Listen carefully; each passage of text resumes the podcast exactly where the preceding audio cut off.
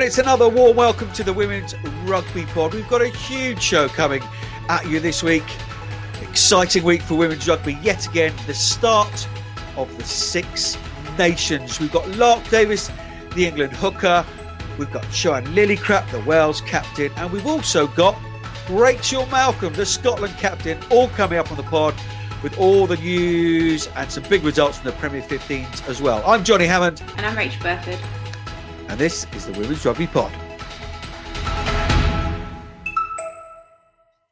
Yeah, big old week, Burf, isn't it? Exciting stuff. Just off the back of the men's Six Nations, heralded as the best Six Nations of all time. Can the women follow suit all by themselves? Where are the excitement levels right now, Burf?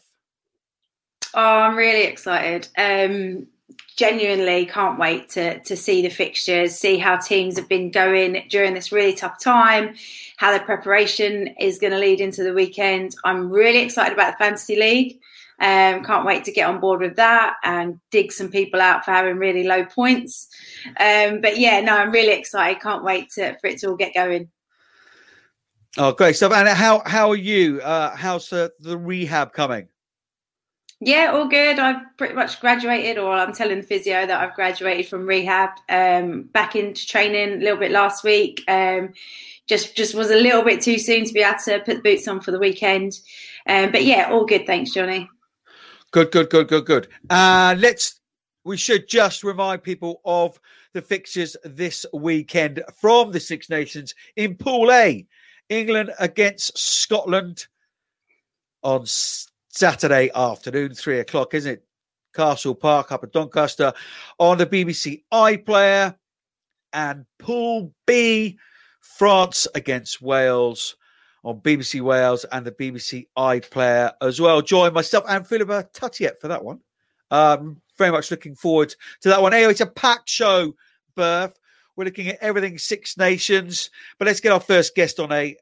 Uh, If you can find my teeth, that'd be super. Let's get our first guest on board today. Uh, You're too excited. Too excited. yeah. I, literally, I literally cannot speak. I'm that excited. Um, uh, no, let's uh, let's get a lady who has uh, certainly been making some headlines with her try-scoring attributes, all from about four and a half millimetres. Uh, but no, the uh, the England hooker, the England hooker, Lark Davis is joining us on the pod. It is a very warm welcome from what looks like a, an incredibly sunny Doncaster. I mean, it's and that's a rarity in itself, the fact that it's sunny in Doncaster. Hello, Lark Davis. How are you? Hi, guys. Yeah, I'm good, thank you. Yeah, we've lucked out with the weather a bit at the moment, but hopefully it'll hold out for Saturday. Um, fingers crossed we won't have a repeat of what we did when we last played Scotland uh, up at Murrayfield with the snow. Yeah, I mean, yeah, it would be a slight change, wouldn't it? Um, if there was a bit of sunshine, because yeah, it was, a, it was a freezing old day. Like, we've got loads to, to get into uh, with you this morning, if if that's okay. A really exciting week, of course, the Six Nations. When did you guys get together? I know you've been sort of having mini mini camps, sort of early parts of the week uh, over the last uh, month or so. Um, but when did you guys all come together up in Doncaster? Yeah, so we came together yesterday, so we've just had one day in camp so far. Um, and logistically how it works, like we sort of had gym yesterday and a few bits of skills, but today's a bit of a bigger training day, so looking forward to that. Um, getting our teeth stuck into a bit more. I think people have settled, unpacked stuff, got settled into the, to the hotel, and yeah, so we're sort of probably ready to go today in terms of training-wise. Just in, in terms of, because we're a, a rare glimpse into to the England camp, um, how does it work with, with, with COVID and what have you? Just just take us through it, say today, a full training day. How, how does that work with the COVID restrictions? Um, so it'll probably be more in context if I explained yesterday um, in terms of like when we get got here yesterday, we all did lateral flow, flow tests. Then we had our P C R tests um, and the results of those don't come back until today. So they've all come back today, which means that we're able to do more as a team and more together. So yesterday was a very social, like distance day, um, very much sort of time in your room to to get everything sorted. And today we were allowed to sort of be in our team a lot more, um, progress training to to contact training now that we've had the results back through. I, in terms of just knocking around outside of training, it looks like a very plush hotel room you've got there. But you, what you you would normally room with people, but now you don't. What, what eating arrangements, that kind of stuff? Yeah, so um, eating arrangements wise, we all have like our own table that's got like two meters away from everyone else, and we all face a certain way. Um, so it's a bit like being in like a school exam hall, but you're eating instead. Um, so obviously that's a bit different because you're used to sort of being able to sit with people and and chat. But I mean, we still find a way to chat. But um, and yeah, roommate wise, we don't have roommates at the moment, so we're just on our own in a room. I think for some people they love that. For other people, they miss their roomies. I know I, I miss my roomie. I normally room with Lydia, um, Lydia Thompson. So yeah, I think. Um, It's one of those where it's slightly different in terms of like it, when you go back to your room, you're in your room then. Um, so it's finding different ways to connect with people. Um, McKenna does a good job. She um, like organises some social stuff for us to do, and she's sort of always got cool ideas to do that. Um, so we've done stuff on Zoom, but um, yeah, it's very different. Um, it's sort of like all the mask wearing as well. Um, But yeah, we've we've adapted to it, and we're sort of getting used to it now. Um, but yeah, I do I do miss my roomie. I mean, I know that you're kind of like socially distanced, and maybe you know not getting into all the banter and stuff as much as normal. But I mean, what is the buzz and the excitement like this week at the moment? Like we've been talking about this for so long, the postponement of the Six Nations, you know, the disappointment there, but now it's here, and now it's in this new format. I mean, what's the feeling amongst everybody? Yeah, there was such a good vibe yesterday. I think everyone was just excited to be here and be in the build-up to like game week. Like you said, we've been in camp a lot recently, um, and we've been working like really, really hard. So like some grueling sessions. So I think knowing that we're going into a game this weekend is is really exciting, and sort of knowing the opportunity that we've got ahead of us, and sort of having that prolonged period of time together is is something that we're all super excited for, and. Yeah, looking forward to what we can go out and do on Saturday. Let's talk about you. Um, with debut twenty eighteen? Yeah, Italy. No, I think... That... So that was my first start, but it... I actually got my first ah. cap twenty fifteen. That's um, right. Out in Canada as... Uh, I think I was nineteen, twenty. So it was... Yeah, it, I sort of got a few caps...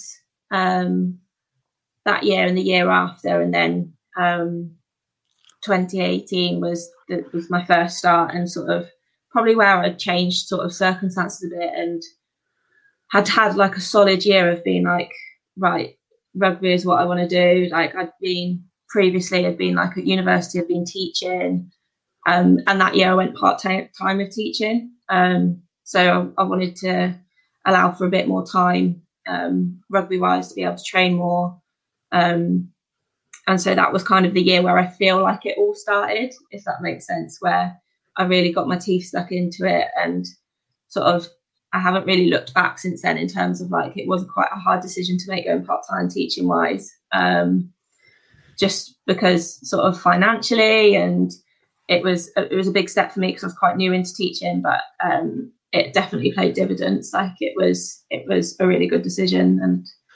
yeah.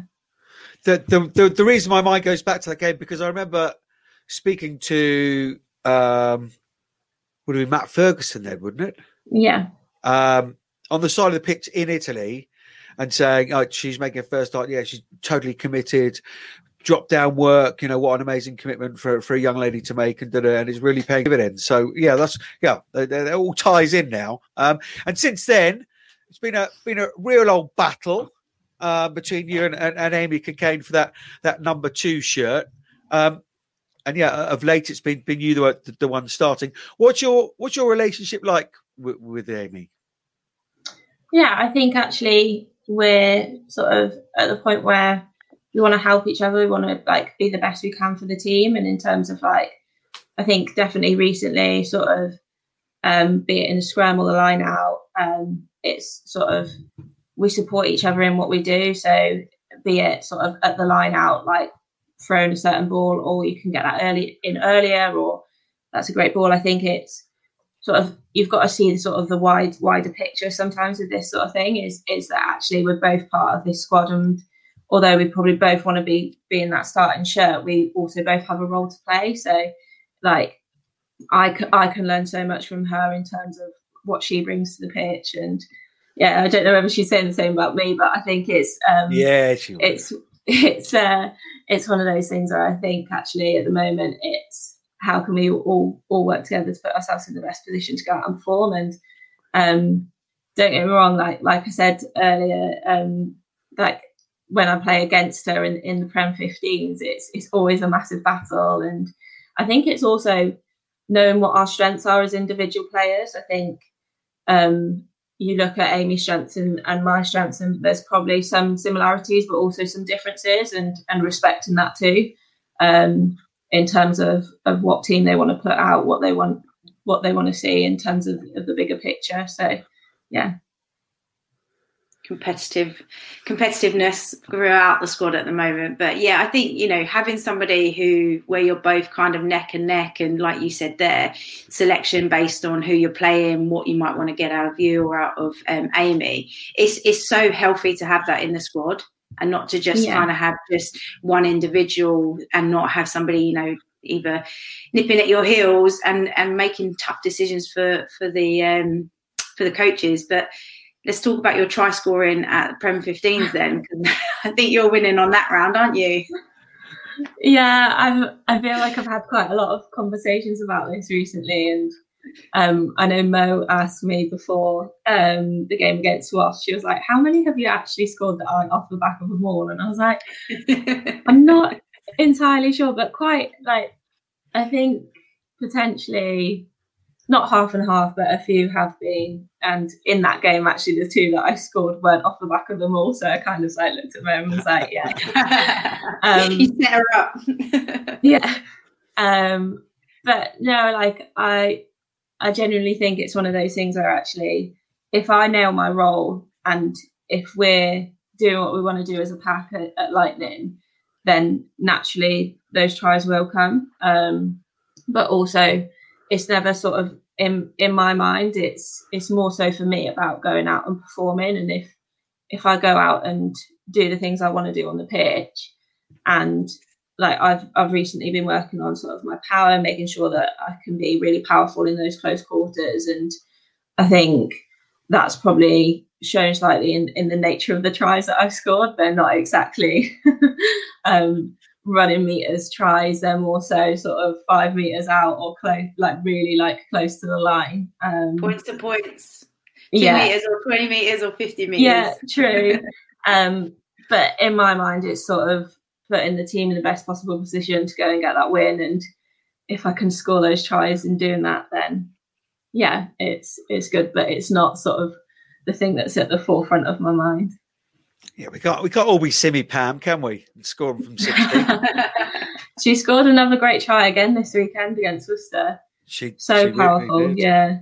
Yeah, yeah. I was lucky, lucky enough to be there. She's an um, incredible player. So, I mean, you, you've got a few development players now. And you, you mentioned that, that that game. Flo Long played it in that game. I was very impressed by uh, by seeing her. Uh, well, did that change the dynamic of, of the squad? Because it's sort of slightly new thinking from uh, from Simon Middleton. Uh, I think it's it's been a really good contribution to the squad, to be honest. Like, the girls that have come in have have like done so well. They've fitted in seamlessly. They and they're challenging as well, which is you know which is great. Um, you've got obviously players like Flo Long. You've got Mortimer, like some really talented young players coming in, and I think it, it's really good for the squad in, in terms of that, um, that they can come in, and the energy that they've brought as well has been has been really good. So um, I think. As well, sort of training wise, the more opportunities we can get to be sort of fifteen on fifteen, um, it it creates sort of a really good good position for us to be in in terms of that. But um, yeah, credit to to the younger players at the moment that are in the Prem fifteens. They're coming in and and they're showing what they're all about. Um, and yeah, they've they've been been a really great addition to um, to our training squad so far. So this weekend, Donny, Castle Park, great. Great venue. Um, I know it won't have crowds, but um, yeah, that big old stand. It's a, it's a, it's a good old ground, and a happy hunting ground for you. you I mean, talk about your try scoring. You already scored a couple against uh, Canada, wasn't it, a few years back?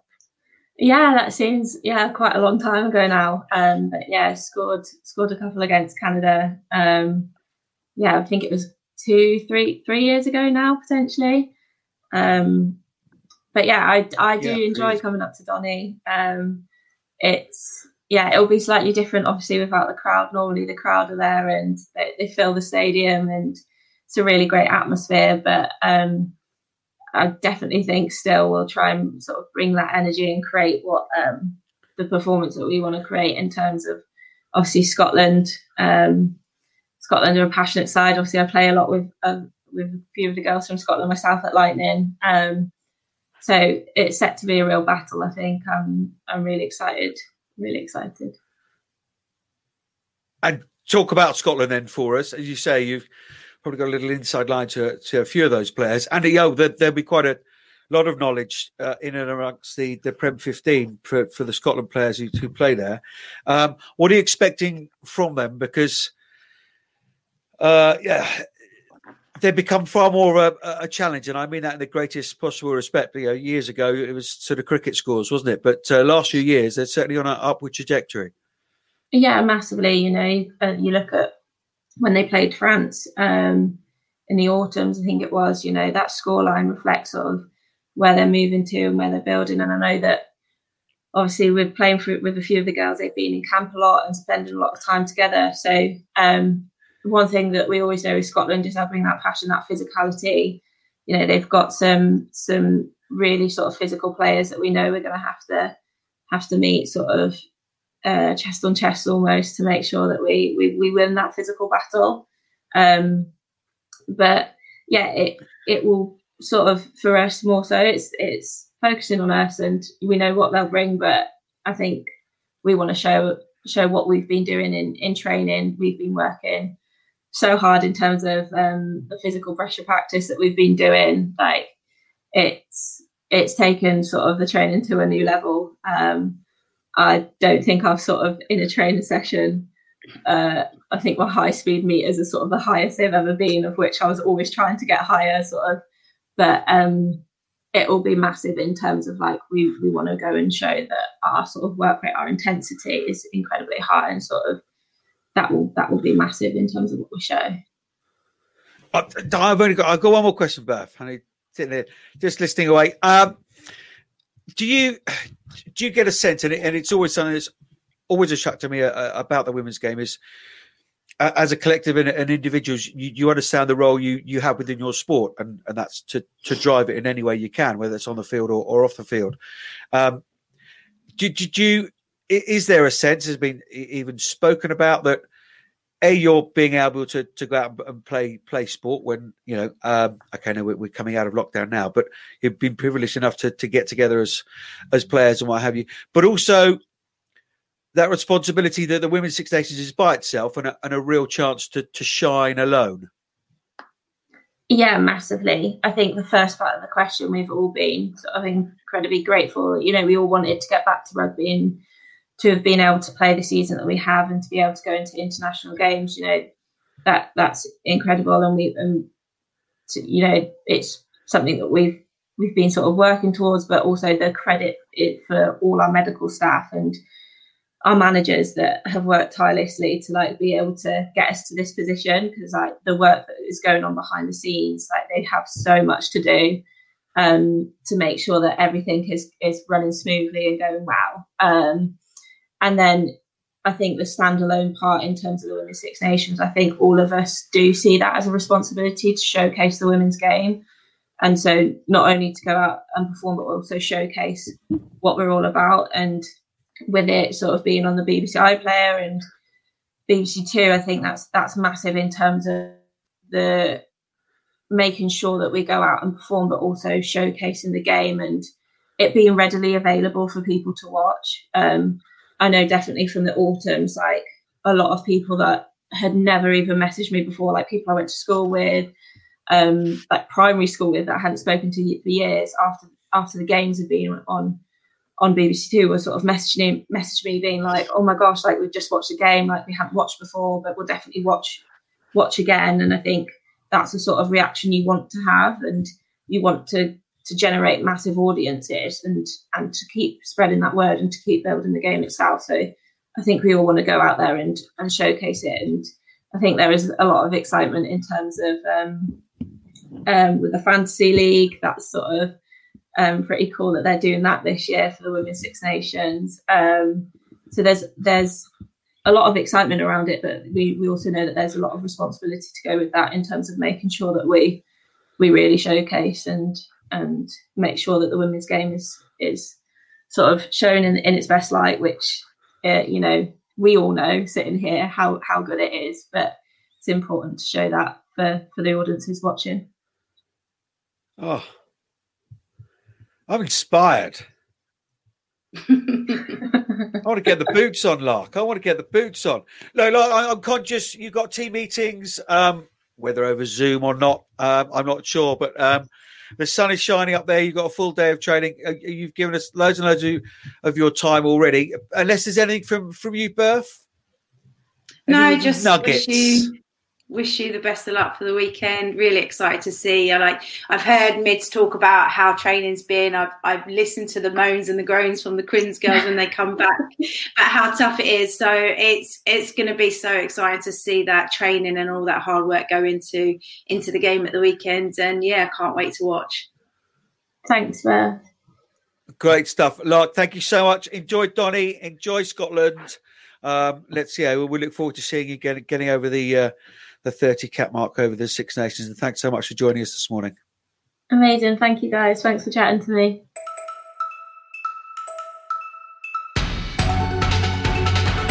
Hi, I'm Helena Rowland and you're listening to the Women's Rugby Pod. Great to have Lark on the, on the pod, Berth. I, Gemma went into the, the England cap, uh, was it last Six? No, it can't be last Six Nations. Six Nations before. Anyway. And she was across the table and really, really engaging. She's someone I always wanted to, to have on. And, yeah, proved it there. Really articulate young lady and is growing and growing and growing within that England squad. You know, she'd very much started her career there as a bench player, you know, back up to, to Amy Cokayne. She's really, really now challenging for that number two shirt on a very, very regular basis. In fact, she's the incumbent, isn't she? Yeah, she's gone from, you know, strength to strength. And you heard it there about how she made that sacrifice and that commitment to go part-time to then allow her to to fully engage in, in training, recovery, you know, and, and that's paid absolute dividends for her. It's in, you know, then obviously contracts came in. She's put herself in a position to be offered one and, and she understands the grip to get to where she's got to. And there's absolutely no way that she's going to let off and she's going to keep hold of that, try and keep hold of that shirt as tightly as she can. And yeah, it's a great competition between her and Amy Cokayne. Both bring different elements. Um, and it's great to have two outstanding hookers within the side. You, you, you guys spoke there a little bit about the uh, the intensity that you've been hearing from, from teammates and Simon Middleton and what have you. Um, yeah, they. It seems like their reaction to to the lack of the, the World Cup and whatever is is where that doesn't really matter. Do you know what? Let's just absolutely steam into the Six Nations. Let's continue to to build and build and see it as an opportunity to grow rather than sort of whinging and moaning about it and actually saying, right, well, in a year's time, actually, we're, we're going to be that much better anyway. Yeah, look, I think initially everyone's going to be really disappointed, but I think in hindsight they probably saw, you know what, this is actually better for us. They lost, obviously, Katy Daley-McLean early, so it gives a bit more time there to, to fill that yeah. um, number ten spot, which is critical. Um, so, and I think, you know, they're playing in the Allianz Premier fifteens, yes, it's great that we are playing, but we we still don't play the full rules. So, again, that gives an opportunity for hopefully the, the laws to, to come back to what they were, again, leading into that World Cup, get them better prepared. England obviously also wanted to play against New Zealand in the lead up to the World Cup. That didn't happen. So, again, I think they see more opportunities um, than, than not with the postponement of the Rugby World Cup. Well, let's uh, drill into it then. Six Nations, exciting, exciting week. What did you make of the England squad? Yeah, oh, well, it, it's got talent everywhere. It's really exciting. It's uh, it's really hard to, to, to look at who he's going to pick, who he's going to start, uh, you know, what his thinking is. Um, you know, you've got players who are all in form, in same positions. Um, so, yeah, no, I'm really excited. I think it's brilliant about the development players being involved to help accelerate their learning. Um, you know, we've often seen before where players have been thrown into that deep end um, and, you know, not come out of it very well. So this is a brilliant way to to bring in players and help them learn and understand what it's like to be in that environment and what levels they've got to go to. Um, so, yeah, I mean, it, it's exciting. Um, I can't wait to pick my fantasy league. Um, that's another thing that I'm excited about. Um, but, yeah, like, honestly, the the squad is so, so exciting. Anyone particularly catch catch your eye? I mean, if you're, you're a follower of the Red Roses, there are not too many surprises beyond that that, that development, um, which I think you know, is, is a cracking idea, isn't it? Um There's no, there's no negatives there whatsoever. But anyone particularly catch catch your eye in terms of whether they're new to the squad or do you know they're they're banging form, they're absolutely nailed on. Well, I think Meg Jones has been absolutely on form. She's been pulling all the strings at Wasps, so I'd love to see her get an opportunity. Um, but at the same time, Helena's playing really well. Zoe's playing well. It makes that combination, you know, really exciting. About how they want to play may depend on who, which one he picks and which one he brings off the bench. Or maybe there's a ten twelve combo um, with Meg at um, twelve, maybe, potentially. But I would actually love to see Meg get a, an opportunity at ten to see what she can create there, because what she does at W A S is unbelievable. And then you can, you know, you look at the likes of Abby Dale, how informed she is, the way she's finishing, the way she, the opportunity she's um, creating for herself. I think she's another one to watch. Um, but yeah, Ellie Kildan, another one. Um, up front, there's so many players that are in form. I mean, I could probably just list the whole team. Just take us through your thoughts uh, of the game, Burf. Um, we know what happened last time these two played. It was in a sort of a sandstorm, something equated to being on the on the, on the North Pole. Um, but it was a day later, and it got a little bit of focus. Now this Women's Six Nations by itself, up at Castle Park. If the weather's anything to go by this morning, it looks like it's going to be nice. It's a real opportunity, isn't it? And, and you get the sense that England are feeling that too. Yeah, I think England will feel in a really confident place. They've obviously been playing regular fixtures in the Allianz Premier fifteen. The the training that they've been doing is been real high intensity, so they're almost playing above match pace, um, even though the Allianz Premier fifteen is so competitive. Um, you know, some some of the Allianz Premier fifteen games I've been a part of have been tougher than internationals, so they're going to feel in a really good spot. But, you know, on the same same flip of the fence, Scotland have had opportunity. They've been playing in the Allianz Premier fifteen, but they've also been in camp a lot together. They've bubbled together. So, you know, I don't, and almost, you know, speaking to some players from from the nations that aren't full-time, they see this as a real opportunity. They feel like they're actually probably the closest they've ever been in terms of same amount of time to get together, you know, weekends. England been together for a couple of days in the week. So it's almost, you know, they see this as an opportunity that they're on almost a, not a level playing field, but very similar in terms of preparation. What do you make of uh, of, of Scotland then, and and their their their squad? How they how they're coming into this one? Yeah, I think, you know, they've they've been we we've spoken to Jade Conkle before about this and how they've been progressing and working towards better performances for the full eighty minutes. You know, the experience that they're having in the English um, league has paid dividends for individual players. Um, and, you know, they'll, they'll be looking at that France fixture and how they played against France. And if they're able to, to bring that this weekend, then they will cause a lot of play problems for England. Um, and, you know, the squad is really settled. Um, so it's going to be an interesting matchup. Like, I think England will still be too strong, but I definitely expect a really strong fight from Scotland. You know, Lark said it, they bring so much passion and pride, and that comes out on the pitch. Where exactly is the game going to be won and lost, Burf? Um, Probably I think coach's hat on. I think it's going to be about the pace of the game, how fast England want to play. So, it's, I mean, things are always won and lost around the breakdown area and the gain line. Um, but I think that the way that England want to play, they want to play fast, expansive, very direct rugby. And it's going to take Scotland to have to slow that down. Um, And if they can do that, then they'll cause England a lot of problems. But if they struggle to to even retain the ball and slow England's ball down, then it's going to be a tough day. Score? Don't know. Not allowed to, to bet on rugby. Sorry. You're going to have your prediction. It's not betting. It's a prediction. You're going to have to I do bet. It for match point anyway. I predict. I mean, I predict England to win. There you go. Bye.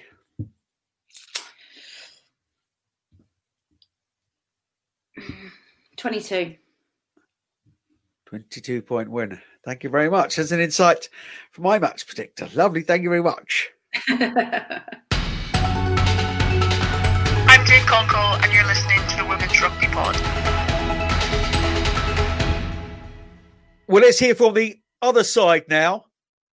Doctor Rachel Malcolm, the Scotland captain, to tell us how they're preparing for the game against England this weekend. Rachel Malcolm, apologies. On the W R P, we always like to address people by their proper titles. So, Doctor Rachel Malcolm, how are you? Welcome to the pod. Yeah, thank you very much. I'm I'm fantastic, thanks. I'm, you know, in camp and loving life, so can't complain. Uh, absolutely. Uh, big old weekend uh, ahead of us. I mean, have you managed to have any any tra- time on the training field this week, or has it literally been virtual Zooms, podcast, this one? I mean, you're just in such high demand, Rachel. No, we've had a good week, actually. Um, yeah. We've been really lucky that we, we came into camp on Sunday, which is um, a lot earlier than, than usual. Um, a mixture of kind of, we've got a wee bit more support from our union in, in that respect, but also from fitting in all the tests and, and all that before we play at the weekend. So uh, we were in on Sunday, so we've had a couple of double training days. Uh, we've actually got a day off today, which has been nice. Um, so yeah, it's, it's it's been really good. The the vibe's excited, um, and just kind of can't get wait to get going.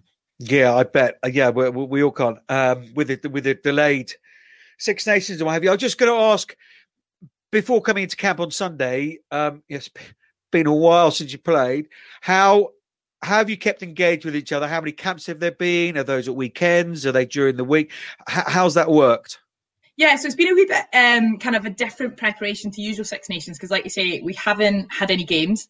Um, so the girls that are based up in Scotland, which is probably about fifty to sixty percent of the girls, um, haven't played since we played France in the autumn. So they've had a, a long layoff. Um, however, we have had tons of camps, um, which has been brilliant. The girls that are based up here have played internally um, pretty much every weekend since lockdown was was eased, okay. which is It's not much fun, um, you know, it's, it's it's not fun smashing into your, your teammates every weekend, but they've been working really hard. Obviously, there's a, a big portion of us based down south, so we've had a bit of game time um, in the Premier fifteens, which has been fantastic. Um, but in terms of lead-up in camps, we actually have had quite a lot because we were preparing um, for World Cup qualifiers, so we had actually about three weeks together based up here, so they kind of relocated um, those of us that were, were down south up here and prepped for that. So we had a bit of a three-week stint, which was brilliant. Obviously, those games then got cancelled, so we went back down, um, and then we've been up here for for about a week prior to coming into camp, just to try and um, get a bit of a safer bubble, really, um, so that we were up here. But that meant also that we we were training for about a week before we actually came into camp as well. So it's it's been, you know. Obviously, all the kind of restrictions and stuff that are going on at the moment actually kind of benefited us in a, in a weird way in terms of giving us that extra time together, which we've never really had before. So it's it's it's been a really good prep. Oh, great stuff. Um, what, I mean, you guys, are, most of you would, would, would be, be amateur players, and there's a, a variance of ages and what have you. Just how difficult is it with, I mean, it may not be a personal thing, but with employers to say, oh, can I have this? To, oh, no, hang on, that's cancelled. Oh, actually, can we move it to?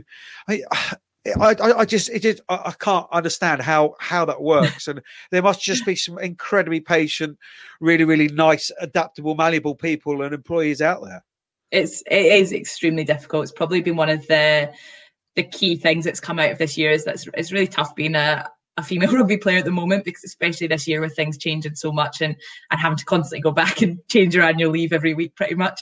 Um, so I guess from that point of view, it is tough, but we probably couldn't be doing what we're doing as rugby players if we didn't have um, very understanding employers. I've got a lot of support from from my employers in particular. Um, I'm a, a lecturer, so um, getting kind of cover with with teaching very last minute, um, and help with bits and bobs along the way as well. And I've got a few very good friends that that I work with that, that cover my back an awful lot, and I have a lot of I O Us to to, to be repaid when I finish playing rugby. Um, but no, yeah, it's it, it's more and more difficult. Um, I must say, with um, kind of the way the game's moving and stuff like that, to, to balance the two. Um, but I'm very thankful to to have uh, a very understanding employer. Rachel, can can, you, can we have your expenses, please? Yeah, it's just a load of I O Us, sort of Dumb and Dumber style to my friends. If you could just see, go to them directly, that'd be fine. Yeah. Uh, but look, let, let's get into the, the more positive stuff. Uh, virtual launch the other day, new and weird, and uh, when everybody had their mics on, it, it was all, all good and well. Um, but that was separate. That was a, fir- a first of that kind. The Six Nations is standalone by itself. Of course, we, we all know the reasons why, and I, I won't go into is it better truncated than the sort of Autumn Cup style. Um, I think we all sort of agree that a full Six Nations is, is the way forward. But are you getting that sense that actually things are beginning to move, and that you won't have to have these conversations with your employers five, ten years down the line, uh, that actually that ball is beginning to roll in, in that way? Yeah, I think so. Um, you know, It's it's obviously different for every union, um, and there's loads of bits in that that puzzle that probably we as players don't understand, and, and there's a lot that goes on behind those scenes. I think for us, and like for me, looking at the way Scottish Rugby's moved forward, you know, we look back three years maybe, and, and all we had was Jade as a as a professional player, and now we've got nine players who are professional. We've got more and more camps every year, so um, and we have, you know, more support in all different kinds of ways as well. So I'd say, from my point of view, from where I when I started, um, what four five years ago to to now, we are in a much more professional setup, and we are supported much better. Um, so I think, you know, that shows the intention, in, in my opinion, going forward. And I, I really do hope that, that things do keep progressing. And I think, you know, the pandemic's maybe put a little bit of a spanner in the works with that, because obviously everyone is struggling from a financial point of view at the moment. But I think once things settle down, I really do think Scottish Rugby will push to to keep improving and, and keep investing in the women's game, which is really exciting for, for players of the future as well. Yeah, absolutely. Um, more trips to South Africa, I'm sure you're more than happy to uh, yeah, click into those. Look, let's get into the nitty-gritty of the weekend. Really exciting squad uh, on paper. A few highlights for, for you in that squad. Obviously, there's a um, you know a few incumbents like yourself, regulars, but take us through a, a couple of the, the, the newer, fresher names that people may not uh, be so familiar with. Yeah, so um, Christine Belil is uh, a new kind of fresh face into the squad. She got her first cap when we were out in South Africa. Um, we've obviously not played a huge amount of rugby since then, so she has actually been in the squad a while, but not got maybe as many caps as, as she'd like. But she's a, a back row convert into the into the front row. Um, she's a big, powerful ball carrier and just an absolute workhorse, so she's an exciting player to watch. Um, Rachel McLachlan um, is generally plays um, open side flanker. Um, she's a bit of a terrier. Uh, if I was to liken her to any player, it'd probably be Hamish Watson. Um, and right. she, yeah, she's quite exciting to watch and very annoying to play against. Um, so I'm definitely glad she's on my team. Um, and then in the back, you've got the likes of Rachel Shankland, who got her first cap against France and, and obviously had a massive impact on that game. But but she will hope to keep pushing forward with that and, and, and improve on that and get a bit more experience as well, because she's obviously not played um, as much as, again, we would have liked by this point. Um, and then you've got the usual suspects, you know, Chloe Rowley at, at fullback's just so, so kind of dangerous with ball in hand. And if we get her, get that to her, then I'm excited to see how she goes. And, and you know, Helen Nelson, Lisa Thompson, Hannah Smith um, in the midfield have just been have been influential for us in previous seasons, and I, I really hope to see them kind of take that forward this year as well. You mentioned that, that game against France. Yeah, that was um, a tremendous performance. Really, really good result from you. And I know we had, um, we had Goose, uh, Philip Doyle on the, on the pod um, when he was in the job, and you know, sadly stepped away due to the, the coronavirus. Um And the bride's come in, and it just seems to be a, a real swelling, um, and a lot of players in the in the Premier fifteens. I think improving that, that general standard ac- across the board. How are you going to make sure that momentum continues come Saturday three o'clock? I think you know one of the biggest things that was probably holding us back previously was ourselves. Um, I think we we went into games, we didn't believe in ourselves. Um, we didn't have the right mindset, especially going into a game versus the likes of, of England, who I consider to be probably the best team in the world at the moment. And I think that's been a big change for us. Our our mindset's completely changed, and, and our focus is much more on ourselves, but in a positive light. Um, um, I think that's that's a big thing. So you know you're going to come up and be put under immense pressure against a team like England, but it's it's how you manage that and how you perceive that pressure.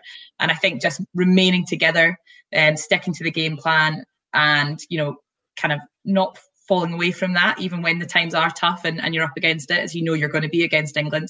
Um, and I think that belief that we can kind of push through those times, like we showed against France, shows that we are in a better place. Um, but we, you know, we people have talked about France quite a lot, um, which is great, but we don't want to just be a one-performance team. You know, we want to perform consistently at that level. So this gives us a really good opportunity. You know, we're playing, as I say, probably the best team in the world at the moment, and it's a massive opportunity for us to go and see where we're at and, and try and compete at that level again and, and do the best we can and keep pushing forward. Well, we're all certainly hoping for slightly better conditions from the last time that you uh, you, you met England in the snowstorm. But you, you, you'll be packing down without your old chum, uh, Jade, Jade Conkle. Um, she's gone off for a little sabbatical to train as a, a firefighter. Um, just how integral to success is that battle of the back row? Yeah, I think, you know, the back row for me is always always a great battle um, in any game. Um, I, I obviously would say that because I play there. Um, but oh, I asked the question, no, really. I think, yeah. you know, particularly for England, you know, their back row is always um, a real strength for them. Um, you've got the likes of, of Sunter coming back from injury, and, and she'll be absolutely just chomping at the bit to get back in an England shirt, I'm sure. So she'll be a tough character to keep quiet. Um, and someone I'm quite familiar with, so it's always fun to play against your your club teammates. Um, and then you've got players like, you know, Marley Packer, um, Alex Matthews as well, who's doing a bit of, of fifteens, obviously, alongside our sevens, who are just so kind of dangerous with ball in hand, dangerous around that breakdown, that you've really got to keep quiet if you want to be successful. So for us, like, that is going to be a big battle. But as I said before, you know, the likes of wee Rach McLachlan, um and other players coming through. So you mentioned Jade obviously isn't going to be there, but we've got, you know, players stepping up and training, the likes of Siobhan Catigan, who's not got as much experience, but she's, you know, quite a like for like for Jade in terms of she's a big ball carrier, big tackler. You've got other players, you know, Louise McMillan, who's who's got a load of experience as well. Um, players like that coming through. So um, I'm sure it will be a big battle, and I'm excited to see all these girls go. Great stuff. Last question for me. I'm conscious of your time. And what is a, a busy old week? You, you mentioned her there, um, Madame uh, Sarah Hunter, M B E. She, I, you know she gets really narky if you don't mention the M B E. um, do, how, what is it like on the field when, when you're dark blue navy uh, against the white? Are there a few little words? Is there an extra little group? Have that coach? You know, is that kind of thing goes on, or is it just all very polite and nice? Oh, I, I don't think either of us are those kind of players. Um, you know, I think as well, when, when you're in the, the heat of battle, you don't even know who's running at you or who's who's run at you or whatever it is. Um, you know, it's just get get your head down and get on with it, uh, especially against England where you don't really have a chance to breathe anyway. So um, no, there, there's not a huge amount that goes on anyway from me. Um, so no, I, it's just, you know, good. It's good fun, and it, it's nice, especially seeing as we've been away for so long, to have a game against um, people we're familiar with. Very last, last question. Go for it. What is, I was going to say what, what constitutes success of the weekend, and I suspect you'd say win because of that really interesting answer early on about you believing in yourselves even against the likes of England. But what, what's what's the very least to accept come Saturday? Um. The least to accept. I don't think it would be scoreline orientated. Um, I think it would be performance orientated. Uh, I think if we get our systems right, defensively in particular, um, that would be a kind of minimum standard for us. I think when we played them last year, um, we brought a lot of intent um, and intensity, but our systems were poor. We didn't get our detail right, um, and that left them, you know, a lot of space out wide. And then when we did get that numbers on out wide, it left them a lot of space to run through us in the middle as well. So for me, um, a minimum standard would be to get our defensive systems right. So not just bring that energy and that intent, but actually have that detail as well. So for me, that's that's really key for, for the weekend. Great stuff. Brilliant. We will we will leave it there. Thank you so much, uh, Doctor Rachel Malcolm. Um, Absolutely brilliant to, to, to speak to you on what was a really busy week for you, and uh, we wish you all the very, very best for Saturday. Go well. Cheers, Johnny. I'm Jill Burns, and you're listening to the wonderful Women's Rugby Pod. Well, we like to cover off all the bases here on the W R P, don't we, Berth? Uh, and we must speak about the uh, the other nations. Let's start with Ireland. What do you make of their uh, their squad announcement? Do you uncapped players in there? Yeah, I think it's it's a good opportunity, a bit like with England. They've got some of their sevens representatives coming in and being involved. Um, Amy Lee Murphy-Crowe, one of the players who's been outstanding on the World Seven Series, the opportunity to to come and, and see what she can do in a fifteen shirt, same with Stacey Flood. So, yeah, it's, you know, I would say, you know, the core of Ireland's squad is very strong, and then bringing in some some uncapped Uh, or sorry, not necessarily uncapped, but players that haven't been in and around that environment so much um, to add to that um, could be a really exciting time for that squad. And, you know, listening to some of the players like Sene Naapu, she's talked about how close this squad is at the moment, and also Lindsay Peat about the the depth that this squad has gone to, to stay connected, to work as hard as they can still. You know, they go into camp on a Friday evening all the way through to a Sunday evening. Um, and so they are really, really looking forward to kind of moulding everything that they've done over the last um, few months um, to put into this performance this weekend and throughout. Um, well, not this weekend, they're not playing this weekend, but throughout the, the new format of the Six Nations. I think it's an exciting place to be. We know that Ireland are an incredibly talented side. Um, so it'd be interesting to see how, how this squad uh, mould together and perform. Yeah, absolutely not, not playing this weekend. We will get a, an Irish guest on next week to to drill down on, on them a little bit more. They've got a c- couple of injuries to to worry about. Um, Cooney, Adele McMahon, uh, Larissa Muldoon as well. Um, yeah, not, uh, not great to have those experienced players injured, but yeah, everybody has their, their injury concerns as well. But it's, it's a familiar looking squad. But as you say, they've made huge, huge commitments, haven't they? These girls to, as you say, stay connected. Weekends, full weekends away. Most of them have got jobs Monday to Friday. It's an unbelievable commitment, isn't it? Yeah, well, I think all of them have jobs Monday to Friday, um, nine till five. And yeah, look, it's a really tough, tough place to be in. I've been there, I've done that, and it's incredibly hard. And it's not just the weekend work that they're doing, it's during the week. They're doing regional skills stuff, their weight sessions, their running session, their speed sessions. It, it really does add up. But I think what what that shows is just the passion and the love that they have, and they're committed to it. You know, they're, they're also, remember, they haven't qualified for the Rugby World Cup. So every performance, no. every every bit that they put into training is all about that as well. So So, yeah, they, and I think that's part of the reason probably why they've got so close. They're fighting for so much all the time um, that naturally brings you back, um, brings you close together as a, as a unit.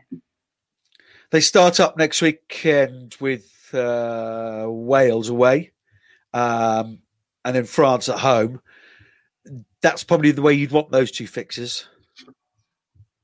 Yeah, I agree. I think, you know, look, I think we're going to see a different Wales squad.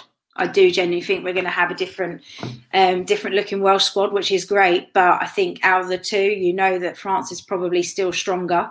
So being able to have some of those internal games to play against each other, because, you know, the majority of the Irish girls aren't playing, haven't played rugby. Not many of them are in, well, there's a few of them in the Allianz Premier fifteens, but not a lot, not like Scotland or Wales.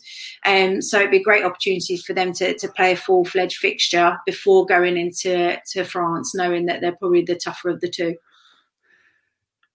There's a little look at Ireland. As you say, we'll uh, a little bit more in depth uh, with Ireland next week ahead of that uh, game against Wales.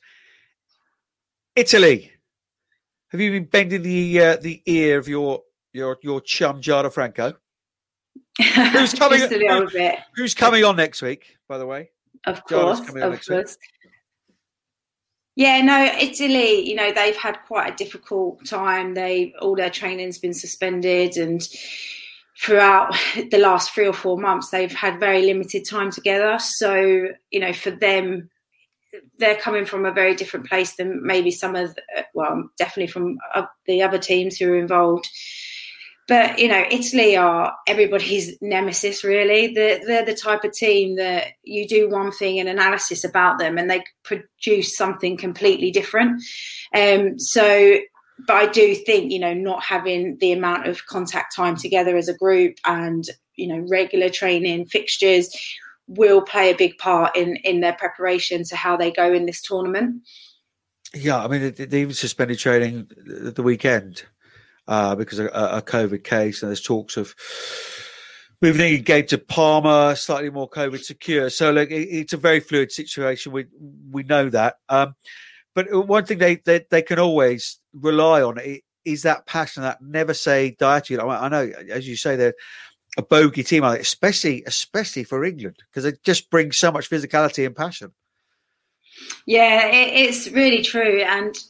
And it comes back to that. They've always been so unpredictable. Like, I'm going back like ten years. It, the same conversations happen. Like, you think they're going to do this and they literally do something else. And I remember Claire Allen, uh, she would always bring it up. She'd be like, watch out for the random kicks. But they're not random. You know, they're well thought out. They're well trained by the opposition. But they would just, you know, pull things out that would just completely throw you off because you've not prepared for that.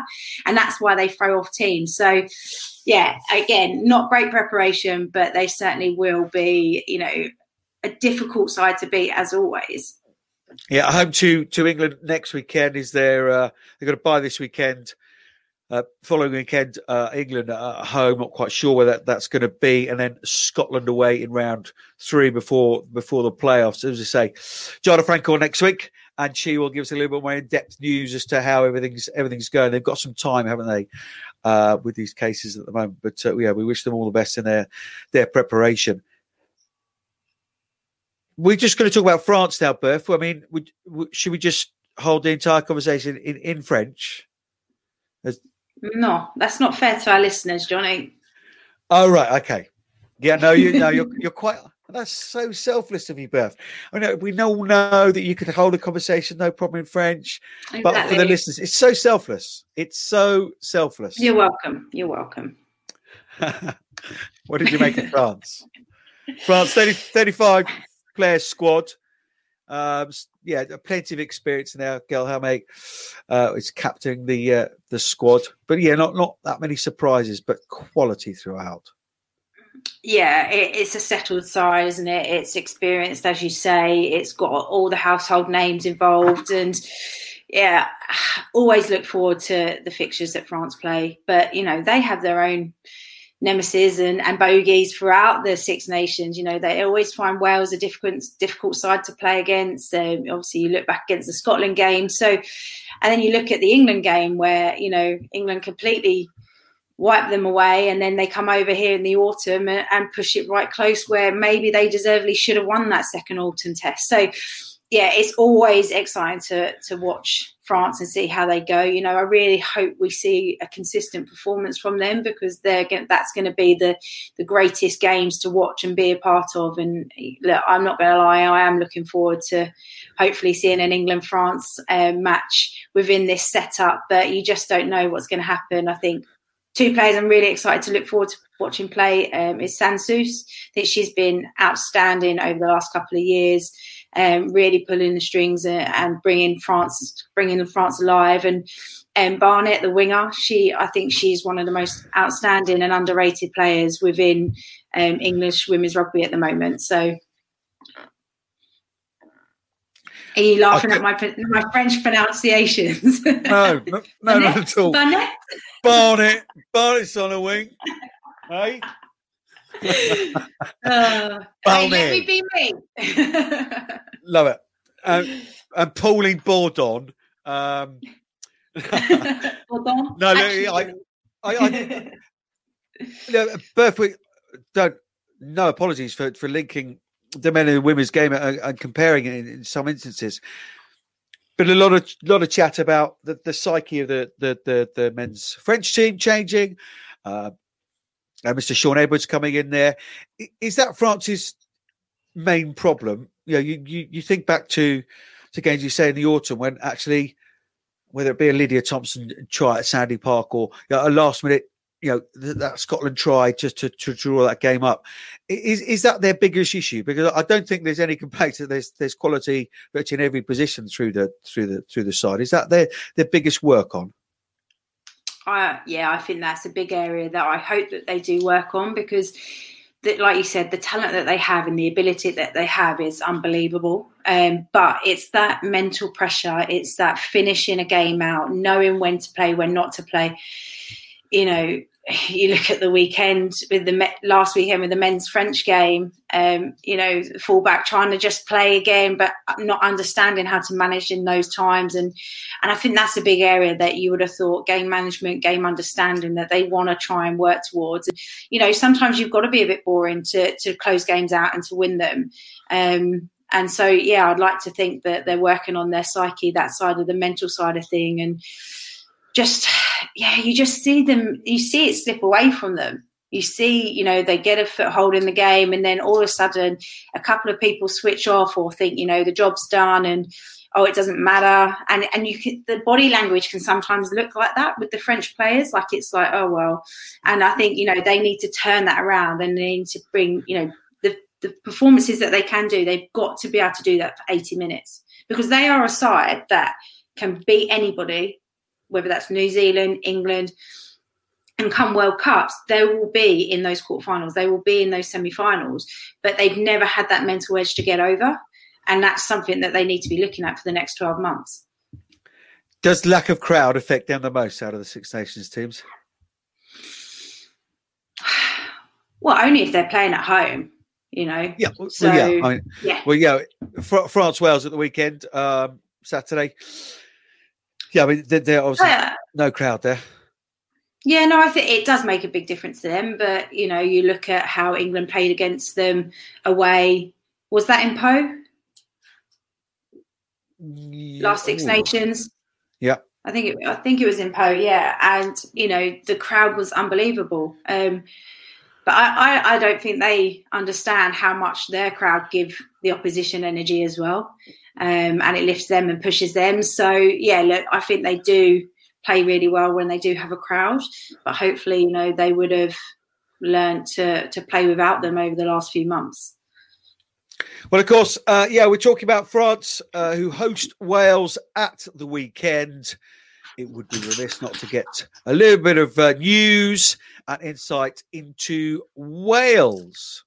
Delighted to be joined by Sean Lillicrap, now the Wales captain, to give us the inside scoops, hopefully, on what's going on in Wales ahead of their game against France at the weekend. Sean, thank you so much for joining us on the on the W R P. Um, it, it's been a week of media, so we, we won't keep you too long. Um, how was the uh, how, how was the virtual launch for you yesterday? It was a different experience, uh, but obviously the new norm. Pretty much, we've been living on online, haven't we, since last March, essentially. But um, yeah, it was great. It was great to see the other captains and, you know, have a Q and A and get, you know, see how they've been going as well over the last few months. Um, and it was great, you know, to talk about our journey and where we've been at since uh, pre-COVID, essentially, and now something to really look forward to in kicking off our campaigns this weekend. Yeah, absolutely. Uh, I, I want to. I mean, you, there's not going to be any Paxman-like questions here. We just want to check in with you guys, see where everyone's at. Um, you know, it, it, from the outside, it, it seems like really exciting times. The reason I mentioned the launch is because it was the first time that the, there was a, a Women's Six Nations launch by itself. Obviously, the tournament stand alone by itself now. Your your personal views on that? Big um, opportunity. Yeah, that's that's my personal view. It's a big opportunity. You know, we're grateful that we've got the opportunity to play this this season, and um, you know, it's been a long time coming. Essentially, as as Wales, we were preparing for a Scotland fixture from last year's Six Nations back in September, October, which was cancelled eventually, um, to then be back in early Jan prepping when Six Nations got postponed. So. Um, we're just really grateful now to be able to put everything we've done on the training pitch into reality, into a, into a game. You know, that's what we all we all train for, is to play those games and go into those battles. Um, and, you know, it's an opportunity for hopefully the media to get behind us. You know, it's really exciting that it's on B B C iPlayer um, and the nation of Wales and, and, you know, other countries to get behind this tournament um, and see what women's rugby is about and see how it's grown. It's continuing to develop and it's an exciting brand of rugby. Um, so hopefully we get some real good exposure. And the exciting bit is, you know, you got that Super Saturday type finish in that final weekend that anyone could almost cause an upset throughout those first few weeks. And, and those that, that final weekend might not look like everyone's predicting. So, you know, for us as Wales, that's really exciting. And it's an opportunity to challenge other nations and see where we really measure up. Um, you, you said something interesting yesterday that um, obviously this is the, the two D world that we're, we're living in, and we're slowly easing our way out of it. But you said um, that actually it brought your, your squad closer because actually... You're talking to people w- w- was really intense, and you you had that one-on-one time, or even that sort of intense time together you possibly wouldn't do when you're sort of together. Um, how important is that going to be coming into a, a Six Nations? I think it's going to be hugely important. You know, what what COVID has made us do is think about things differently and think outside the box and uh, challenge ourselves in a different way. And to be fair, you know, Warren's come in and he, he's embraced that and really, really challenged us.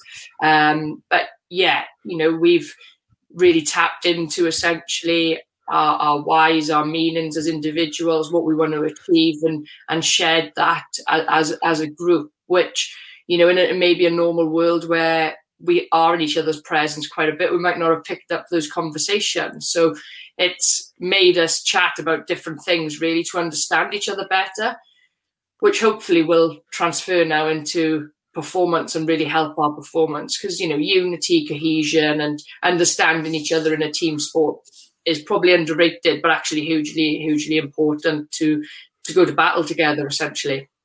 Yeah, absolutely. Let's touch on Warren. Um he's come in from the sevens. Yeah, the, the squad has got a bit of fresh, freshness to it. We'll, we'll talk about players in, in just a second, if you don't mind. But what what what's bringing what's Warren bringing to the party that that that is slightly different? Um, I think it's just a breath of fresh air, to be honest. You know, Warren is um, full of innovation, full of ideas, um, and is all about unity and, and, and culture as well. Um, and, you know, what he does like to do as well is challenge us as players, and probably been challenged in ways that we haven't been before. You know, a lot of responsibility lies on, lies on us, which is great. Allows us to make decisions, which is fantastic. You know, we've got to make decisions in the field. So, Um, empowering us to make those other decisions throughout the week and in the training environment and off the field is is really, really important.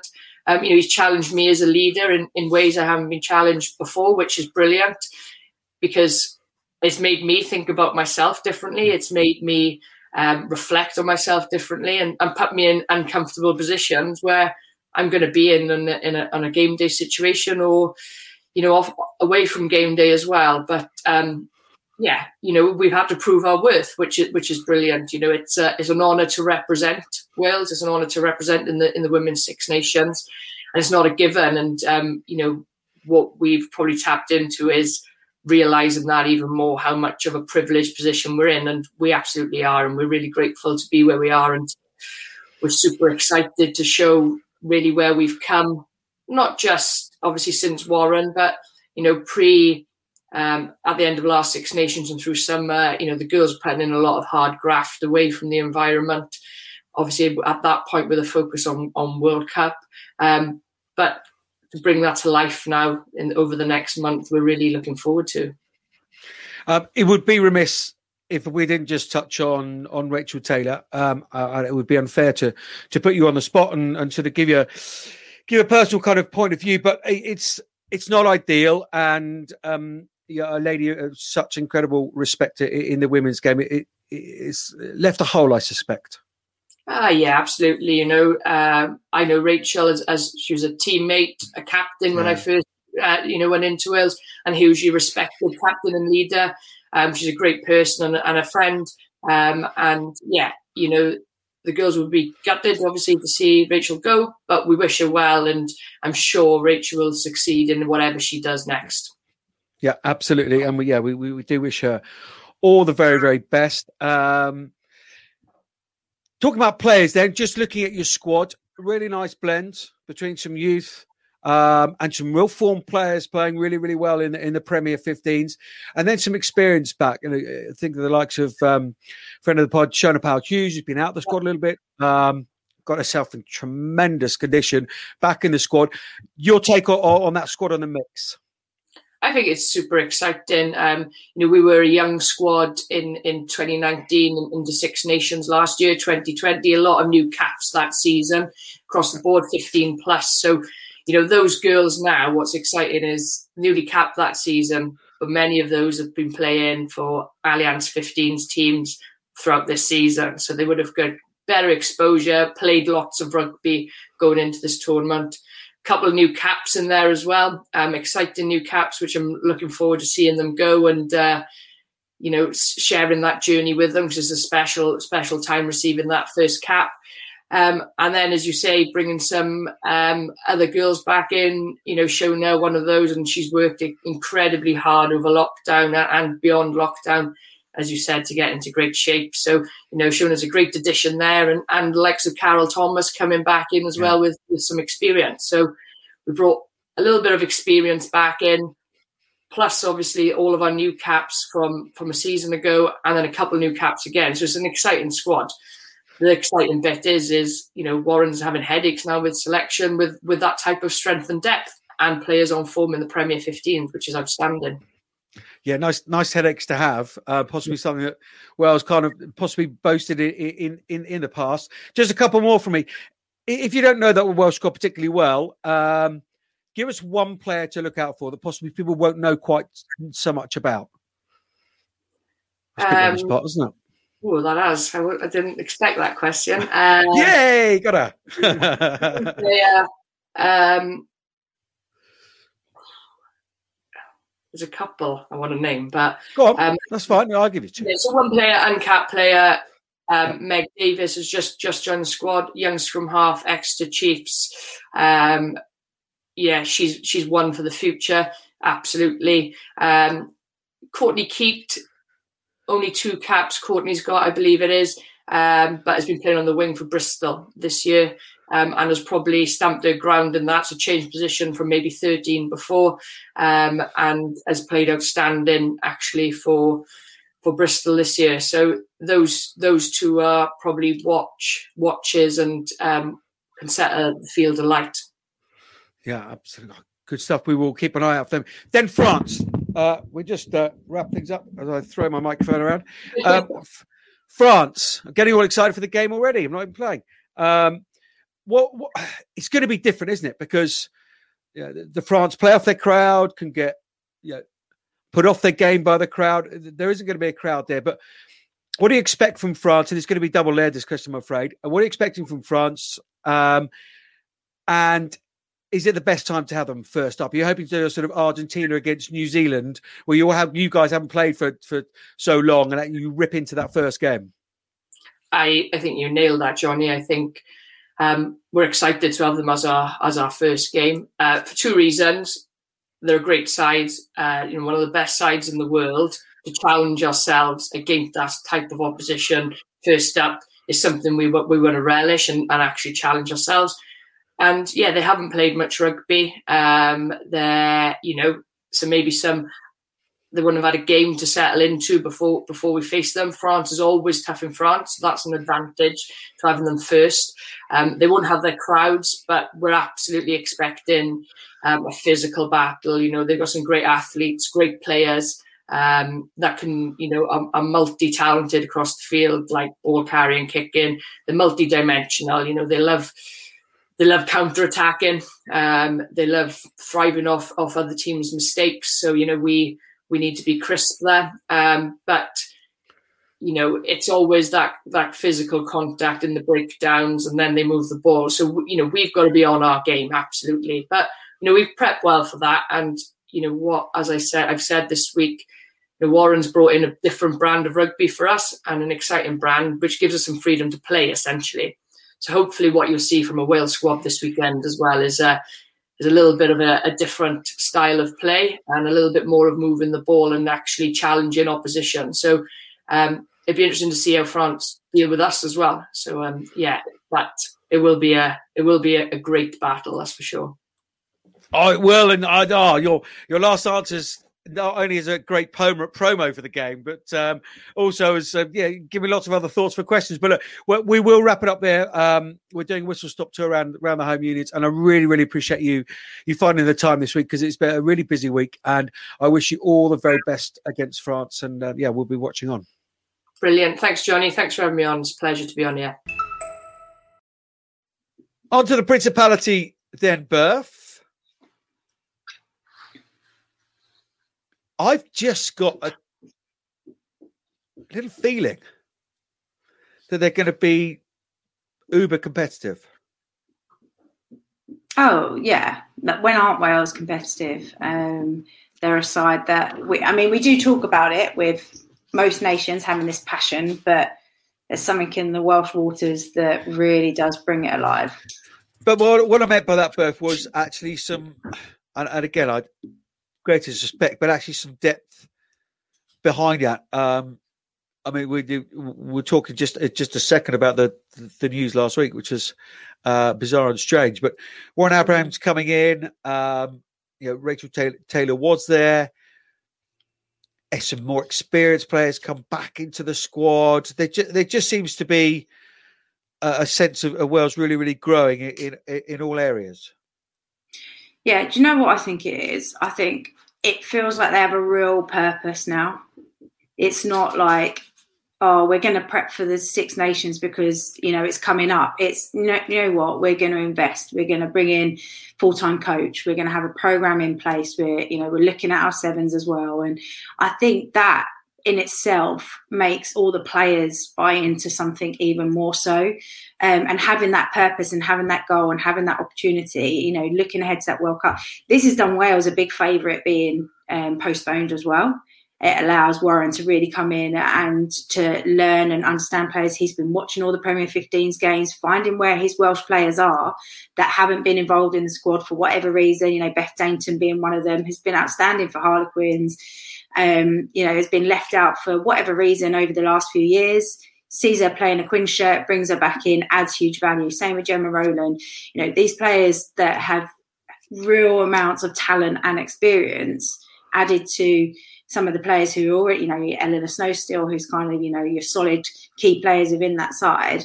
Um, But, yeah, I think, you know, Warren, for anybody who doesn't know him, you know, he's a coach that does things slightly differently. So I think you're, you're going to see some different creativity from the side, some real connection with the group, uh, and that purpose. That purpose can do so much for a side.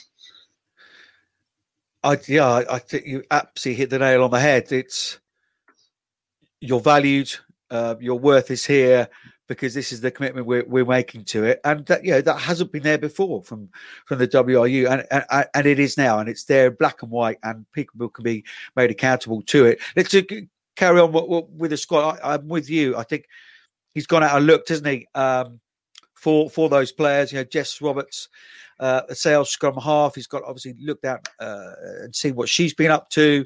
Till I Win Jones as well, uh, the, the sale prop. Uh, Flo Williams, of course, Perception Agency, friend of the pod. Um, really delighted to, to see her, see her in the ranks. Uh, Donna Rose as well. Um, Gemma Rowland comes back in. So, yeah, there's a few experienced heads. And, yeah, again, another friend of the pod, uh, Shona Powell-Hughes in, in that squad. He hasn't been afraid, I think, because he hasn't been involved in the setup. He, he's coming in afresh, and it seemed like quite a closed shop. Um, yeah, people were, were selected when they possibly shouldn't have been, and unless you're in Wales, you can't be selected, and, and that kind of. I think he's just he smashed that apart and said, "Well, I'm just getting the best players to play for Wales. If you're on form, if I like you, bang, you're in the squad." Yeah, I, I think what he's done is broken down any barriers to to yeah. get players, to get talent, yeah. and instead of making things difficult for a side that, you know, needs acceleration in this area. And, you know, I think what he's come in, he's gone, right, it's a blank canvas. No one's in until you play yourself in. Um, and you've got to earn your right when you're in there. And I think, you know, that naturally will breed competitiveness. That will make players um, work hard, want to come in in best form, prepare the best that they can. And, and you know, that hunger and that belief and that desire, when you've got a coach that's like that, that's kind of like, look, it, an opportunity is right here in front of you. You've got to take it though. And I think when you get that message over to players, they, if they want it, they'll take it. Yeah, absolutely. Um, yeah, question marks over Kira Bevan. That that would be a, a, a loss at scrum half, um, whether she's fit or not. So all this positivity then, Berth, real shock, the departure of Rachel Taylor. Yeah, like I can't get my head around it. Um, not sure what's gone on there. Um, really disappointing. You know, she's a player that's, sorry, she's not a player. She's a coach that is so qualified for that position. Um, and to, to see her go is a real disappointment. And just knowing how she has been as a leader and a captain, from speaking to players that she's um, that have been under her as a, their captain, it is a big loss. Um, you know, I've spoken to a couple of the Welsh players um, off the record, and, and it's the same for them. They're disappointed, they're shocked, and yeah, it'll be, it'll be interesting what comes out. Um, You know, Rachel has always worked for the W R U, so has always had their back. And so it'd be interesting what happens if if there's a press release that comes out, or she speaks out, or or maybe there's nothing, you know, sinister about any of this. Um, but who knows? But I think a few people are interested if she's going to go for that Bristol head coach job. Oh, yeah. Thought about that one. I get you. No, I, I, I, I think. But, yeah, but Wales is their dream job, though. So you know, or perhaps go off and get some club experience, and and then come back in a in a few years' time. I know Bristol are, are properly, properly getting behind the the, the women's uh, side now. Um, but yeah, yeah, I hadn't thought about that. I, yeah, I, I don't think we'll hear any more on on on on why. Certainly on the record, anyway. Prediction then. Um, well, I don't think you can look past France. Um, like I think, I think we will see a different Welsh side. I think we'll all see a more competitive, more tactical um, awareness side. Um, but I don't think they have yet the physicality or the power to match and dominate France. Um, but who knows? Who knows? But I'm going to go with France. Yep. Absolutely. So just a reminder of the Women's Six Nations fixtures for this weekend, three o'clock at Castle Park from Pool A, England against Scotland, live on the B B C iPlayer. And later on, on Saturday, eight o'clock kickoff, again, live on the B B C iPlayer and B B C Wales as well. France take on Wales.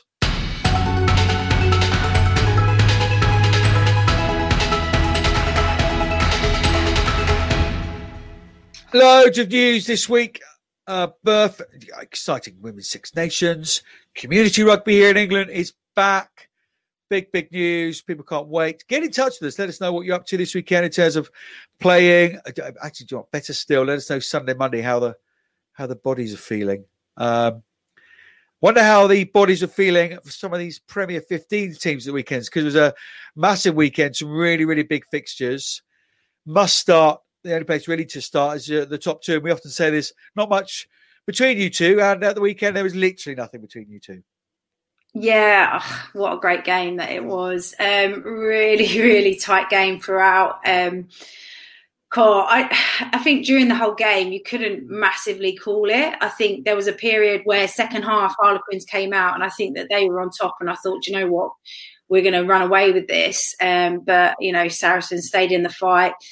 Both teams, um, you know, in their own twenty-twos, the amount of turnovers, yeah, and they're two areas that both teams are normally really, really successful in. They get into those areas, they're often coming away with points, but both teams defended so, so well. Um, and that just that last penalty, really unfortunate, which allowed, um, you know, good um, management, understanding that a draw will keep them at the top at the moment, um, should they continue to wish to win the rest of their games. Um, and, yeah, to finish the game like that was was a real shame. Swap it round, because you know Leah, Leanne Riley had scored that little cheeky try right through the through the middle, and then uh, as you say, the last minute penalty for Zoe Harrison, eightieth minute uh, or seventieth minute, I should say. Um, if you were captain, would you have made the same choice in those circumstances, or would you have gone for the corner? Uh, well, it depends, because if we're sitting first at the top of the table... Yeah, if you're Saracens in that position. Yeah, I think, look, like I said, I think both teams, in getting into the position of the twenty-two, you know, normally you back both teams to kick to the corner, drive them more and get it over, whereas both teams are causing real trouble for both of um, for the opposition in those areas, and in fact turning things over and not getting those tries. So I think you have to measure up where you've been successful in that area. Zoe Harrison, knowing that she's going to slot that three points, you know, a fairly easy kick from by her standards in front of the yeah. post, um, and that then takes the draw, and then you stay at the top of the table, and the, and the rest is still in your hands. So I think it was the right decision. Um, I think had you been dominant and really successful in that area, you might have gone, do you know what, we can go for this, we can go for the win, we back that. Um, so yeah, I would go. I've gone for that decision as well. Yeah, Eddie Green, uh, kicked nicely again. One of, one of those New England development players. Um, Fee Fletcher with a try. Saracens played, so of course May Campbell scored. Uh, just goes hand in hand. So yeah, seventeen all it was between uh, the top two in the league.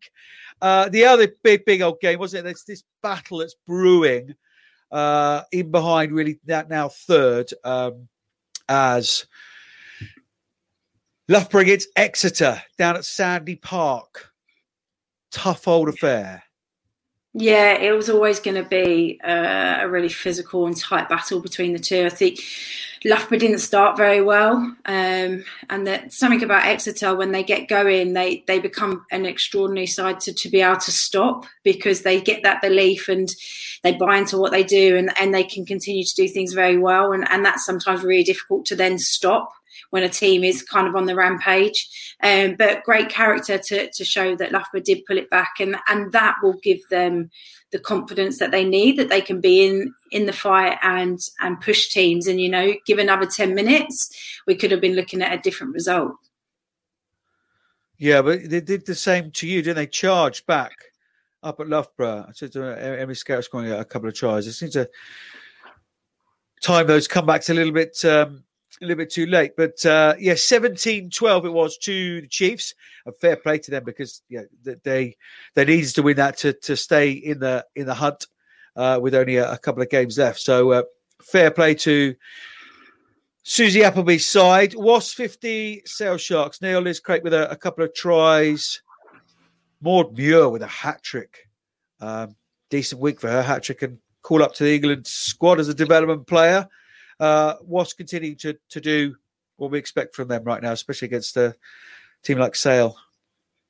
Yeah, and it was also really good to see, you know, some like the loads of likes of Flo Williams getting an opportunity to start and play, um, especially with her call up with Wales. So it was great um, for her. But yeah, I think we're we're just seeing the Wasps continue from their form where they've been. Maud Muir, I mean, she is a very young, exciting um, prospect for, for the future of England. Part of the under twenties, and now, you know, one of the England development players that having in the camps. Um, it's it's it's awesome to see, and you know we've we've longed for young, exciting talent to come along, and it, but it's here, um, and we're seeing the lights of it there. Well, we're uh, back to, to Saturday in a second, but Sunday's game was a cracker at Six Ways. Really, really was. Um, I had the privilege of, of being there with uh, with Laura Keats. Um, a hell of a game. I mean, really nervous, nervy couple of couple of opening minutes, and then Worcester played some of the best rugby they played all season. Yeah, it, we spoke about it last week, didn't we, Johnny? The fact that I think Bristol's are they're not in a great place at the moment, um, and Worcester have been improving week on, week out, you know, having that close um, loss the week before. And it's great to see. They have so much talent within their side, and I think you're starting to see that gel, that that responsibility from all the players doing their role, doing their job to allow them to, to get themselves into a position where they're absolutely free-flowing and playing really well. I think they'll be disappointed with, you know, allowing Bristol to come back that that well uh, and to bring it within kind of a score. Um, but yeah, like again, another great fixture that people can look forward to, and people can't necessarily call one way or the other. And you know, and that's the beauty of this, is that every week, you know, when we're doing our prediction, it's like, oh, could it be? Couldn't it be? And so just yeah, another great game for for the league as a whole. Yeah, hat trick for uh, Carmen Schmeling. Um, I certainly made a hat trick for her. Anyway, I'm not sure the uh, the officials made of it. Um, yeah, and a cracking, cracking score for Jade Shekels. Um, really was a, a, a thing of beauty. And Simi Pam comes on and, and Jade's yellow card. Uh, extraordinary. Um, super doctor, super rugby player. Um, absolutely brilliant. Uh, D M P seven, Gloucester Hartbury thirty-eight. Much closer to a scoreline, with the greatest respect. Yeah, I, I guess that's a way to look at it. Um, yeah, I think, you know, it was a brilliant try that um, D M P scored. It was an outstanding try. Um, but it's kind of like you need more of those moments, and how they create those opportunities they need to, to do more of, um, to be competitive, um, to push sides. Um, but, you know, Gloucester Hartbury, you know, even without a few of their, their starting players, they are definitely driving, uh, you know, on a high scale now. They're they're pushing, pushing sides. They they're pushing the top four as well at times, but they just can't kind of finish. And I think, you know, in these games, they're learning how to to perform for the entire seventy minutes, and not just have parts of their game where they're performing really well. So, yeah, really another good strong performance for Gloucester Hartbury. Next week, uh, D M P against Wasps.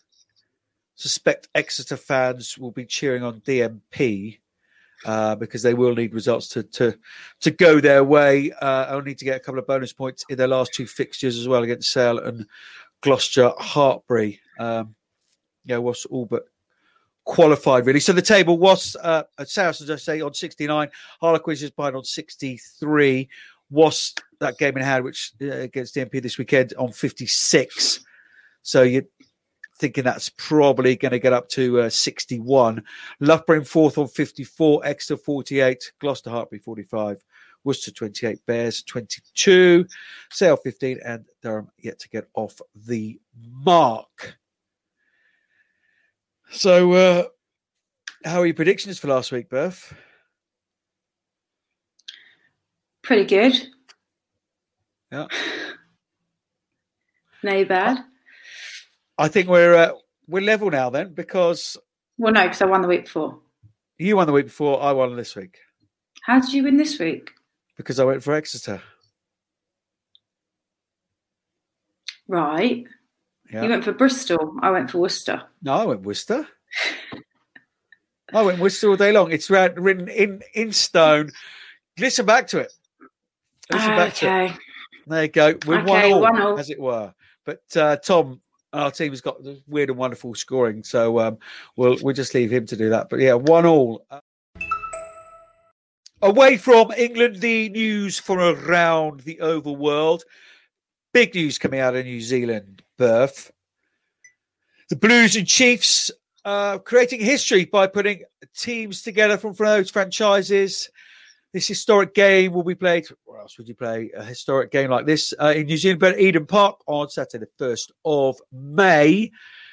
Anna Richards involved in the Blues set up. Wonderful player that uh, she was, and Latoya Mason, your old chum, Rain Rose's uh, scrum half World Cup winner, on the Chiefs coaching team. Yeah, what that's such a great step and development um, in New Zealand. You know, everybody talks about Super Rugby and how excited it is. So it's great that the women are now part of that. And I, I'm really chuffed for Latoya uh, Mason. She's going to be a huge asset to the Chiefs. And what, what I like about that, Berth, is obviously there's other other franchises, aren't there? Uh, you know, the Highlanders and what have you. And actually, it, it almost forces their hand to do the same. Yeah, I mean, it, maybe this is the right route. You know, we, we talk all the time about not just doing things for the sake of doing them, or how the men have done them. And, you know, maybe building it out with two teams is the right way, and, and making that a really exciting franchise, just the two of them, and then building it out for the future. Um, but, yeah, it does, like anything, you know, we see it in our Allianz Premier fifteen.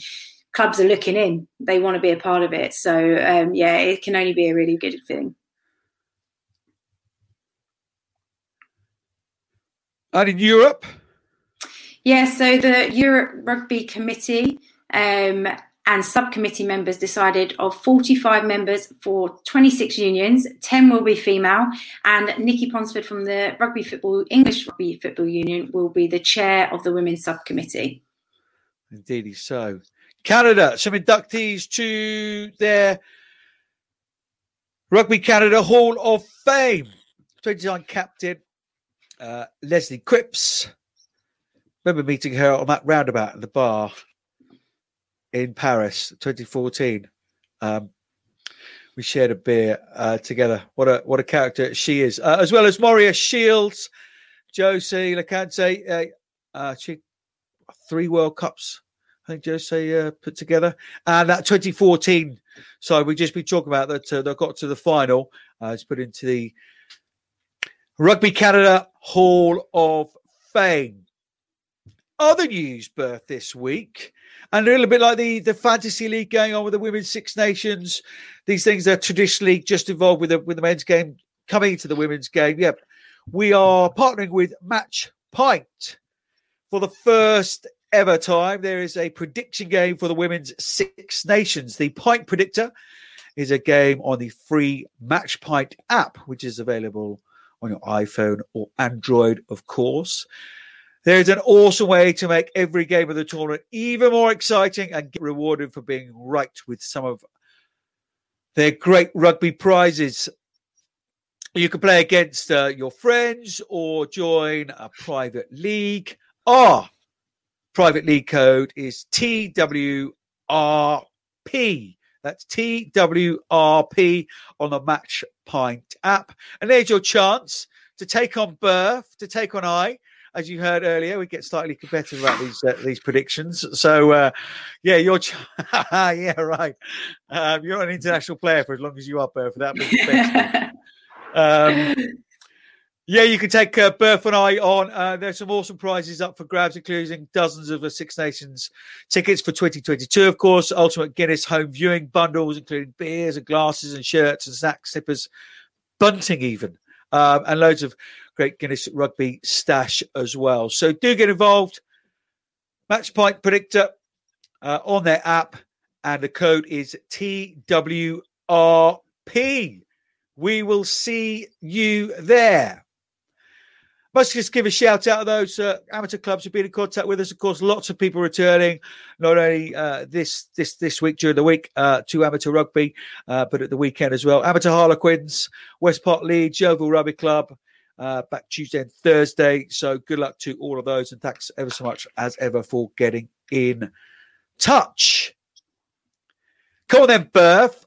We had your predictions. Oh well, no, I was just, we had your predictions for the games, didn't we? England by seventy-eight and France by uh, eighty-four. So that's on the Match Point Predictor. No, you're you're you're going England and France, yeah? Yes, that's correct. England and France. I I'm going to tuck in behind and do exactly the same, but the points difference, the points difference will be uh, will be different. But uh, if you haven't already, please subscribe, rate us as long as it's five stars or above. Uh, get in touch. We are we're everywhere now, aren't we? On social media, Berth, it's, it's your bag. Yeah. Where are we? Where, where are we coming yeah. from? You can literally find us anywhere, um, whether that's, you know, on Facebook, Instagram, YouTube, you know, LinkedIn, you name it, we're there. So get in touch with us, give us a shout, let us know how this week's gone. Good luck to everybody returning back to rugby. Give us a shout, let us know how things went, how sore you might be, um, how excited everybody's been. Um, but, yeah, we look forward to hearing from you. Yeah, indeed. So huge thank you uh, to our guests and a huge thank you to the team behind making all the wheels and cogs go round nice and smoothly. Enjoy your rugby, getting back out there on the park. Enjoy the sunshine and enjoy the women's Six Nations. Until next time.